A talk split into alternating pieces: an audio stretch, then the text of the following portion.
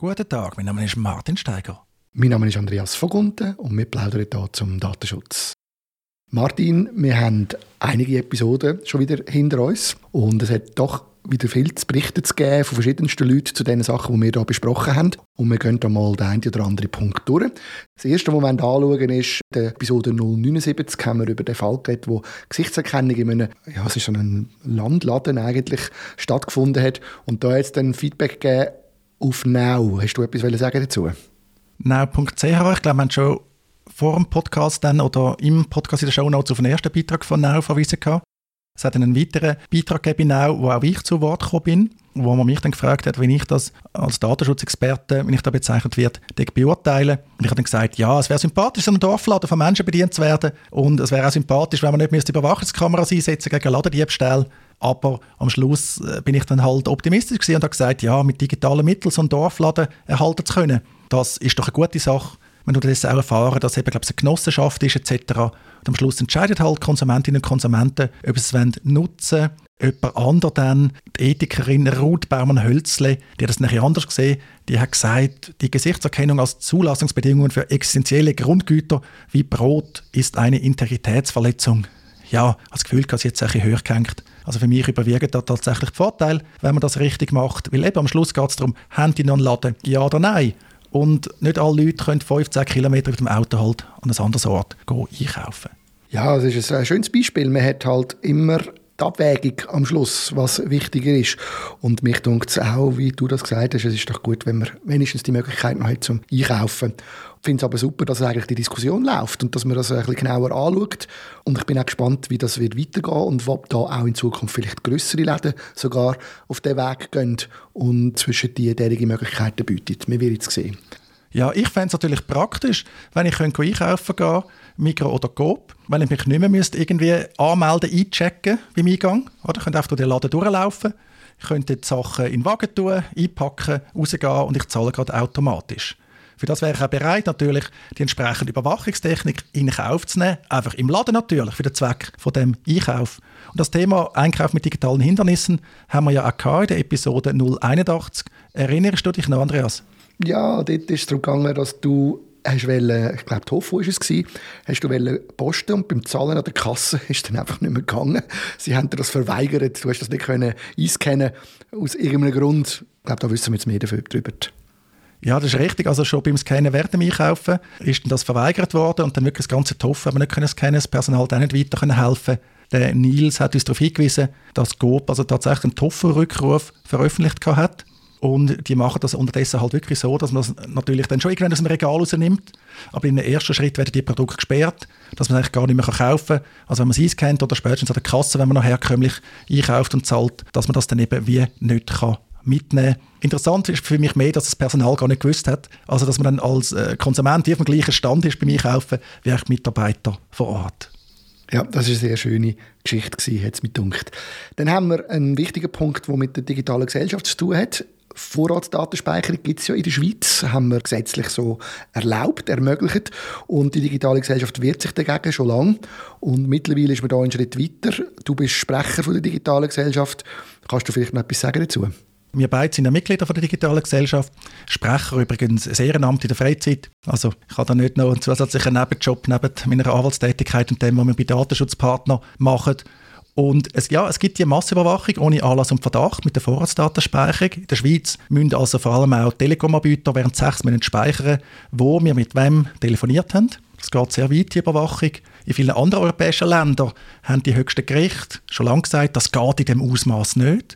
Das ist ein Generalverdacht. Auch das Berufsgeheimnis für Anwälte oder Ärzte ist natürlich nicht gewährleistet. Auch der Europäische Gerichtshof, also das höchste Gericht von der EU, der EuGH, hat schon dagegen geurteilt. Aber in der Schweiz haben wir kein Verfassungsgericht. Darum hat die digitale Gesellschaft da der Beschwerdeweg durch die Schweiz gehen. Das Bundesgericht hat dann gefunden, ja, das Parlament hat das ja beschlossen, die Vorratsdatenspeicherung, also ist das okay, Demokratie vor Rechtsstaat. Und jetzt seit einiger Zeit ist die Beschwerde am Europäischen Gerichtshof für Menschenrechte in Straßburg. Das ist ein bisschen speziell, weil die nehmen längst nicht jede Beschwerde an man wartet da sehr lange. Aber jetzt gibt es Neuigkeiten, nämlich hat der Gerichtshof die Schweiz zu einer Stellungnahme aufgefordert. Also das Verfahren geht weiter. Die Schweiz muss jetzt erklären, was da los ist. Und ich bin wirklich gespannt, was die Schweiz sagt, weil von der Rechtslage ist eigentlich klar, dass in Europa mit der Menschenrechtssituation, die wir haben, dass das nicht geht, einfach alle Menschen ohne Anlass, ohne Verdacht Massen zu überwachen. Sind wir sehr gespannt, äh, wie das weitergeht und ich finde es wirklich auch großartig, dass die digitale Gesellschaft da den Weg auf sich nimmt und für uns alle versucht herauszufinden, was denn der Europäische Gerichtshof dazu zu sagen hat. Wir haben in der Episode 62 über das Problem geredet, dass für kleine Unternehmen immer schwieriger wird oder oft schwierig ist, Compliance einzuhalten, wenn man die Cloud-Dienste nutzt, weil die Angebote meistens dann nur in den teuersten Versionen überhaupt die Features bringen, die man braucht, um können, den Datenschutz einzuhalten. Und in dem Zusammenhang haben wir das Feedback bekommen von Robert. Kannst du etwas sagen dazu? Der Robert hat uns eine Rückmeldung gegeben, er sagt, toll gemacht. Vielen Dank. So Komplimente sind natürlich immer sehr motivierend für uns. Wir machen das zwar sehr gern mit diesen Datenschutzplaudereien, aber es kostet zum Teil auch Energie, Zeit natürlich eben auch Sachen, die man gerne macht, muss man halt trotzdem machen am Schluss. Also vielen Dank. Freut uns sehr, die positive Rückmeldung. Er hat noch gesagt, ja, aber braucht man dann bei Scribble nicht SSO, also Single Sign-On, da die teuerste Version, um das zu nutzen? Ja, das stimmt. Ich habe die Episode ehrlich gesagt nicht mehr nachgelassen, aber ich glaube, das ist genau der Kritikpunkt, dass man halt für die nützlichen Features, die auch KMU könnten gut brauchen, eigentlich äh, so viel müsste zahlen, dass dann eben außer Reichweite ist leider. Ja, oft du nicht einmal den Preis. Es sind ja meistens dann die Angebote, was dann heisst, für den Preis musst du anrufen äh, oder äh, anfragen und dann weißt du sowieso, dass es ein weiter weg ist von dem, was du kannst bestellen Meistens kommst du nicht einmal über, weil sie sagen, du musst mindestens 100 Mitarbeiter die haben, dass du das kannst brauchen oder so. Genau, weil häufig hast du dann wirklich so schmierige Leute per E-Mail oder am Telefon, die dich irgendwie Tag und Nacht erreichen, aber nicht in der Lage sind, dir auf den Preis und das Angebot zu sagen. Also wenn du Pech hast, wenn es noch persönlich vorbeikommen, jetzt die Amerikaner weniger, aber gibt es in der Schweiz einen Teil Anbieter, die gerade ein Meeting machen wollen und dann weisst du eigentlich, ja, das Produkt, oder? Tun doch auch das Produkt und den Preis nennen. Ich muss ja nicht persönlich treffen für das. Genau, genau. Das kennen wir zu Genüge. Ja, ähm, wir haben eine weitere Episode noch gehabt, die Episode 89, wo es ums Thema Löschen, also Löschbegehren gegangen ist. Es ist auch noch ums Squarespace gegangen. Aber das Feedback, das wir zurückbekommen haben vom Raphael, da ist es um das Löschen gegangen.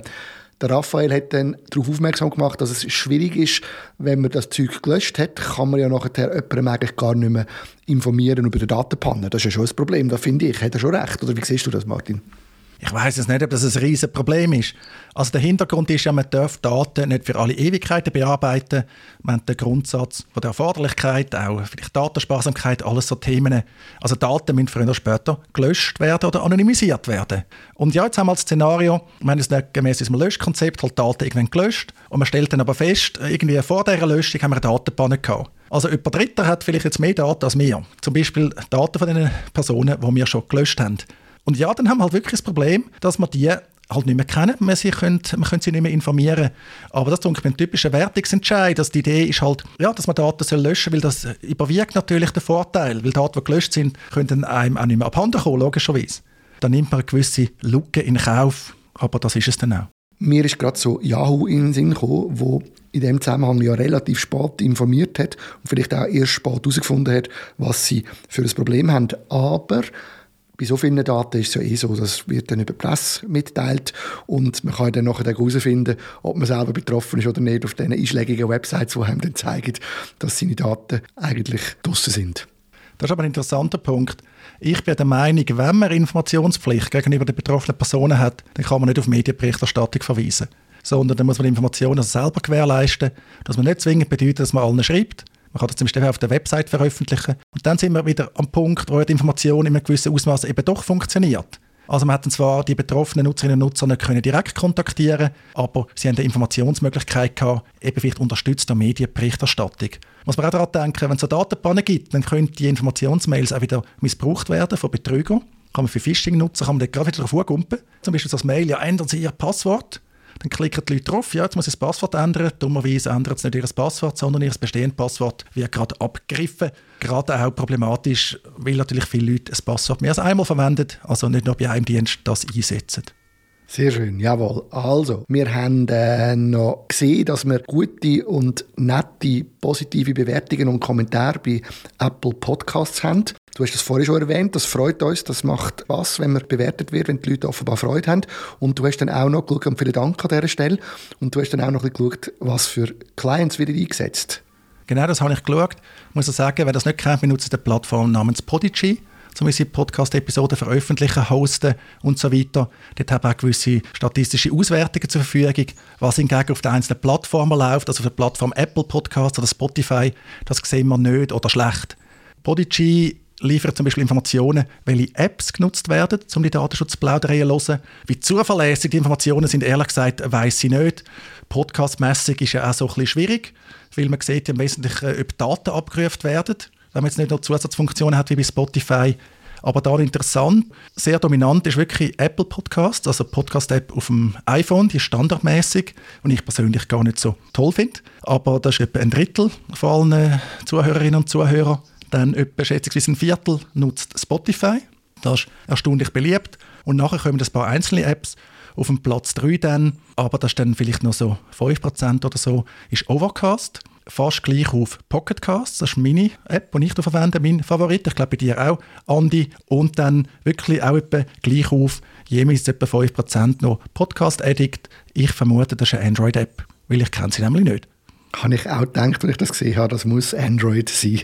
Etwas, wo wir beide nicht so viel Zugang haben dazu. Vielleicht noch ganz kurz zum Abschluss, warum Pocket Casts eigentlich unser Favorit ist. Also mir, mir kann ich sagen, ich nehme an, bei dir ist vielleicht der ähnliche Grund. Ich finde, der Hauptpunkt interessant ist, dass man das Ding auch im Browser bedienen kann. Also, dass es eine Cloud-Lösung ist, alles super synchronisiert, egal welches Gerät das ich nehme. Und ich kann es eben auch im Browser aufrufen und im Browser auch ein Abo abschließen. Das ist eben gut. Wenn ich irgendwo äh, einen Hinweis bekomme auf einen neuen Podcast, dann bin ich meistens am Computer und dann werde ich das gerade schnell können erledigen, wenn ich den abonnieren oder anschauen Und das kann ich wegen dem Webclient machen. Das ist für mich der Hauptgrund.